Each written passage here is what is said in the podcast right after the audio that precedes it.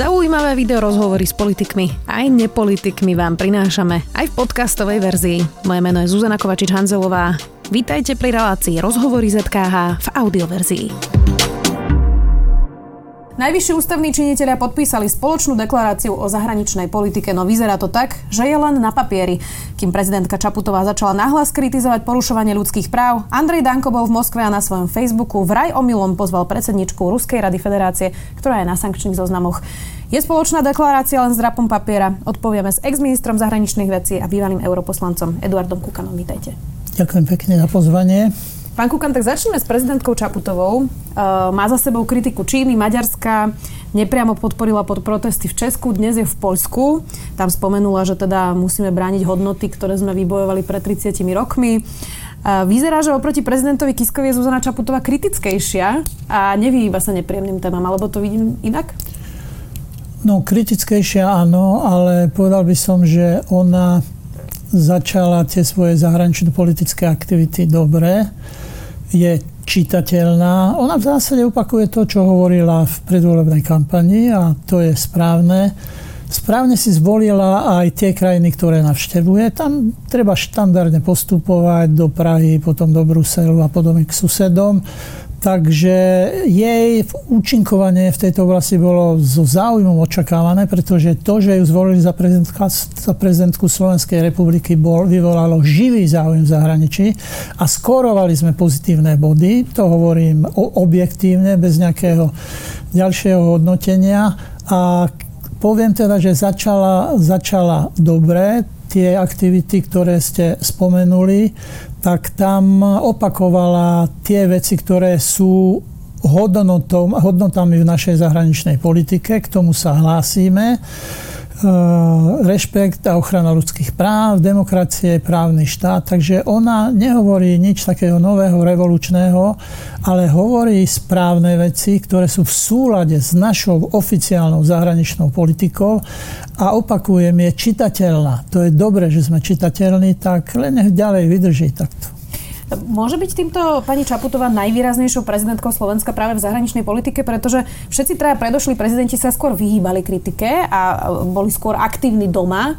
Môže byť práve ona v tomto veľmi výrazná? Toto sú také sugestívne, dobré otázky, ale zatiaľ je vo funkcii asi 6 týždňov, alebo, takže nerobím ešte nejaké záverečné súdy. Úvod má jednoznačne dobrý a tak, ja by som povedal, že tak, ako sa prejavuje tak sú tu reálne predpoklady, že by v tej dobrej práci v zahraničnej politike mohla vydržať a tým pádom byť takou výraznejšou osobnosťou v prezidentskom úrade na Slovensku. Vy ste boli ministrom zahraničných vecí. Čo hovoríte na kritiku napríklad pani Matečnej, ministerky pôdohospodárstva? Tá potom, čo Zuzana Čaputová kritizovala Čínu za ľudské práva, povedala, že teda ohrozuje export slovenských mliečných výrobkov do Číny. To je reálne? To asi nie je reálne. Neviem, čo pani ministerka mala konkrétne na mysli, ale e, nie je prípustné, aby sme e, náš, náš rešpekt a, ako hovorím, pre ochranu ľudských práv si plietli s takýmito komerčnými aktivitami. To, to určite ja nepoznám rozbor toho, lebo ona tam tvrdila, že sme sa dlho snažili získať nejaké e, certifikáty pre mlieko a vývozy iných týchto oblastí, ale veď vždy si hovoríme, že aj v obchodných aktivitách, aj v Bruseli sme to tak vždy hovorili, keď sa podpisuje nejaká dohoda, tak vždy starosť ľudské práva tam musí byť. A toto, čo povedala pani ministerka, by som povedal, je nepochopenie e, zásad zahraničnej politiky. Poďme ešte k tej V4. Vlastne Zuzana Čaputová už absolvovala všetky tri krajiny, ktoré sú vo V4 e, v svojich zahraničných návštevách. Nemali sme to, čo ona teraz robí, urobiť už dávno, že tak jemne naznačí, že, že máme rozdielne názory na niektoré veci, ktoré sa dejú v Polsku a v Maďarsku. Dve zo štyroch krajín V4 majú v podstate vážne problémy s demokraciou, potvrdzuje to aj Európska únia. Škodí nám to slepé nasledovanie Orbána napríklad v žalobe na kvóty alebo v tom vetovaní pri vedení Európskej komisie, ktoré sa teraz vyberalo a dopadlo to tak, že vlastne nové členské štáty nemajú zastúpenie vo vedení? Ani nemali. Toto nepreháňajme. Štyri najvyššie funkcie je škoda, že sa nám nepodarilo presadiť niekoho z našej regionálnej oblasti, ale ani severania tam nemajú, ani ďalší zasa. Ne, neklaďme si také príliš ambiciózne ciele, pretože na uh, nie na kritiku, ale na informovanie médií vám musím povedať, že ja som bol prekvapený, že tu sa veľmi hodne písalo o tom, že náš pán predseda vlády, pán Pelegrini, ktorého si ja vážim, má šancu stať sa predsedom Rady Európskej únie. Preboha, odkiaľ to beriete? Ja som, pred, ne, nebolo to prvý raz, pred niekoľkými rokmi sa to isté hovorilo, alebo písalo na Slovensku a hovorilo o Robertovi Ficovi, keď bol predsedom vlády. Pane Bože, ja, tak to informoval denník Pravda. My, my, sme, my sme teda o tom neinformovali. Ja, ja, Bol to denník Pravda, ktorý je blízky strane Smer, čiže možno odtiaľ to ide. Áno, ale to sú, to sú naozaj nereálne veci. Ja by som si to želal, aby to bola pravda, ale nie. To, to bola iba poznámka, mm-hmm. to bola iba poznámka na okraj. Situácia vo štvorke je naozaj teraz taká uh, veľmi zaujímavá, diplomaticky povedané. Je to výzva. Uvedomme si, že V4 je prirodzený, kultúrny a hlavne politický priestor pre nás. Čiže musíme sa tu angažovať. Nemali by sme sa nejakým spôsobom úplne vzdialovať ve štvorke, ale to, čo vy ste spomenuli, to treba hovoriť na týchto stretnutiach, ktoré máme otvorene. Že jedna, naša pani prezidentka to v rozhovore s maďarským prezidentom Áderom povedala jasne, otvorene, šarmantne, diplomaticky, ale zrozumiteľne. Lebo ľudia si povedia, že ten hovorí ako diplomat, že mu nerozumejú, alebo že je slušný za každú... To nie je pravda.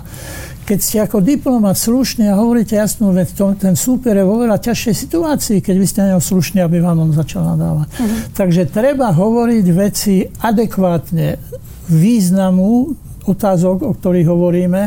A ja si myslím, že V4 má svoj zmysel a som presvedčený, že aj bude mať svoj zmysel, ale teraz sa naozaj budeme musieť e, dohodnúť tak, aby to, zoskupenie, aby to zoskupenie tu zostalo. A my Slovensko máme ideálnu príležitosť, aby sme posielali do zahraničia signály, že tu nie je iba Polsko a Maďarsko so svojimi problémami, ale že aj my sme tu a že, že máme záujem na tom, na tom, aby sa na tento priestor nepozerali ako na priestor, kde vládne populizmus alebo autoritárske spôsoby a podobne. Čiže využíme to. Spomínali sme tú spoločnú deklaráciu, ktorú podpísal vlastne predtým aj Andrej Kiska s najvyššími ústavnými činiteľmi je o smerovaní zahraničnej politiky. V zápäti sme sa ale dozvedeli, že Andrej Danko pozval prezidenta Lukašenka, potom bol na návšteve Ruska aj s Lubošom Blahom a inými poslancami. Fotili sa napríklad so šéfom motorkárov Noční vodci, ktorí robia propagandu Vladimirovi Putinovi. Na Facebooku potom ohlasil, že pozval predsedničku Ruskej rady federácie, ktorá je na sankčných zoznamoch, aj keď teda potom povedal, že to bola len chyba človeka, ktorý písal ten status. Toto je v súlade s tou deklaráciou, ktorú vlastne pár dní predtým Andrej Danko podpísal? Ja si myslím, že nie. Tu budem odpovedať e, zrozumiteľne. A mal by som k tomu ešte jeden komentár a jeden zlepšovací návrh. To je výborné, že naši traja najvyšší činiteľia ústavní opakovane podpisujú vyhlásenie, v ktorom zdôrazňujeme naše princípy zahraničnej politiky. No ale, ako ste povedali, to, je, to sú slova na papieri a potom niektorí naši predstavitelia konajú úplne inak že e, tú konzistentnú našu zahraničnú politiku, ktorá je vyjadrená v tom, že sme členmi Európskej únie, NATO, pracujeme v OSN, sme predsednickou krajinou OBSE, sme členom OECD. No ale niektorí naši predstavitelia tomu ako si nerozumejú a túto zahraničnú politiku oficiálnu zneužívajú na, na vlastnú seba prezentáciu. A to je veľmi zlé. Na to by sa malo oveľa silnejšie reagovať doma, pretože bolo by veľmi zlé a škodlivé a nebezpečné pre Slovensko, ak by naša zahraničná politika oficiálna, ktorá je správna, zostala v tieni aktivít takýchto jednotlivcov. No a ten zlepšovací návrh, dohoďte, že toto vyhlásenie, to, to, to je výborné, ale naši traja najvyšší predstaviteľa, ktorí ho podpisujú, by sa mali stretnúť raz do roka alebo dvakrát do roka a vyhodnotiť ho. Tak to je to vyhlásenie a potom si opakovane títo niektorí predstaviteľ konajú, čo chcú. A to by bol výborný formát na to, aby si to tam otvorene povedali, že do, dobre, ideme to podpisovať znovu, ale ty robíš niečo špatne a tak. Takže malo by to podľa mňa zmysel vtedy, keby to dobré, správne vyhlásenie sa kontrolovalo a vyhodnocovalo. Hovorili ste, že doma by mala byť tvrdšia reakcia na návštevy teda Andrea Danka. Kto by mal tvrdšie reagovať? Miroslav Lajčák? Peter Pellegrini? Kto? Obidvaja. A ešte, ale myslím, že predseda vlády aj, aj minister zahraničných vecí reagujú, ale nejako sa to, neviem, nejako sa to stráca, ale predovšetkým pán eh, Andrej Danko je predseda Národnej rady Slovenskej republiky, tak tam, ja chápem, že existuje parlamentná diplomacia, ale tá je o niečom inom ako oficiálna politika a niektoré tie aktivity sa jednoducho nezručujú s tým, že pozýva niekoho s, s pánom prezidentom Lukašenkom. To bolo obrovské pas. A jemu to bolo trápne pánovi Lukašenkovi, ako som čítal a všetky tieto veci. Takže hlavne Národná rada a jej poslanci a jej predstaviteľ, tam by mali tieto aktivity svojho šéfa zhodnotiť. Spomínali sme Ľuboša Blahu, vy ste sa s ním dostali do takého malého konfliktu a na svoje pomery diplomatické ste veľmi ostro reagovali práve na ňo. Nazvali ste ho, a teraz budem citovať, drbnutým Jakobínom. Povedali ste, že je hajzel a že osobné úražky, ktoré vám adresoval, sa riešia údermi do zubov. To sú dosť ostré slova. Zopakovali by ste ich aj teraz? Áno. Prečo? Aj, aj keď som dostal hrozné reakcie, hlavne od jeho stúpencov a privržencov, ale to ja veľmi premýšľam o tom, čo mi ľudia píšu, ale o týchto úražkách, čo mi písali, som nepremýšľal, priznám sa. A prečo som dal taký naozaj jedovatý komentár, bol v tom, že pán Blaha opakovane proste urážal. A ja som zdal, že on vie, aká je pravda. A bez ohľadu na to, že čo vie, že tak, tak používal urážky o tom, že mám nejaký zlý pôvod, alebo čo, to, to, to, to, hovoria, to hovoria hlupáci. Ale on mal urážky aj osobné. Viete, keď vás niekto urazí, tak mu dáte medzi zuby. Toto, to, toto som mal na mysli. Viete, tento typ urážok. Nie politických a tých iných, ale takých osobných. To sa rieši takto. On potom v reakcii na vás, na, na váš status napísal, cením si, ako odrazu ospevuje život v socialistickom Československu. Áno, normálne sa žilo a normálne fungovali medzinárodné organizácie a veľvyslanectva. Presne takto ja tvrdím roky. Akurát antikomunisti ako ty sa tu tvária, že tu bol len teror, gulagy a rady na banány, nič iné. Žilo sa pritom normálne, ľudia mali robotu, sociálne istoty a bol tu poriadok nejako teraz v kapitalizme. Vy vnímate život na Slovensku pred 89. ako Luboš Blaha? Nie, ale ja už som si, čo som chcel, som mu povedal, ale keď toto čítate, priznám sa, ja som to ani nečítal, tak ho postihuje, postihuje veľká schizofrénia, pretože v tom jednom statúte, v ktorom mm, tiež, to neboli nejaké také osobné urážky, takže to som iba prešiel, ale tam písal úplne, úplne inak. A teraz e, vidím, že vychvaluje to, ako to bolo u nás pred 89. rokom. Ja som sa potreboval vyjadriť aj k tomu. Ja som tu bol, ja som povedal, že môj životopis je známy, verejnosť ho poznala, keď som vstúpil do politického života, keď ma volili a podobne. Nemám cenu nejakým spôsobom ho meniť alebo tak. A vysvetlil som aj to, kde som študoval, aká to bola škola a to, prečo som vtedy fungoval tak naozaj bola organizácia Spojených národov a tam mali všetky štáty zastúpenia vrátane nás. Ale ako jeden svoj argument uvádzam, že keby som bol býval taký zúrivý e, prívrženec toho, tak po Nežnej revolúcii prezident Havel a minister zahraničnej veci Dinsbier ma poslali do OSN, kde je svetová organizácia, ako tvár nového po novembrového Československa.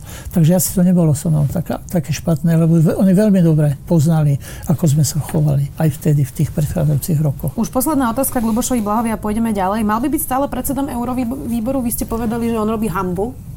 Ja by som zopakoval slova pána premiéra Pellegriniho, ktorý mu poradil, že by mal zvážiť svoje ďalšie zotrvanie v tejto funkcii a povedal by som to ešte dôraznejšie. Aby to zvážil tak, že odíde. Hlasovanie v Rade, v Rade Európy tiež spôsobilo veľkú diskusiu. E, aj na Slovensku Martin Poliačik hlasoval proti tomu, aby sa vrátili Rusku hlasovacie práva.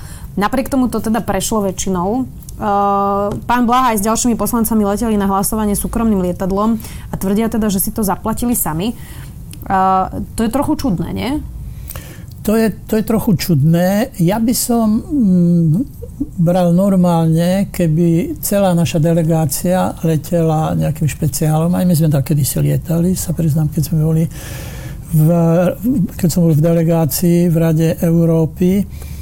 A to, ak, ak oni vedia vydokladovať, že si to zaplatili sami, tak potom je to OK, potom nemáme o čom debatovať. Ale to neviem, či, to neviem, či dokázali. Ja som bol prekvapený, priznám sa, že táto rezolúcia prešla. E, takže treba to prijať ako fakt mm. a urobila veľkú radosť našim e, kolegom z Ruska. My sme to o tom tiež hovorili aj v Bruseli s ruským veľvyslancom.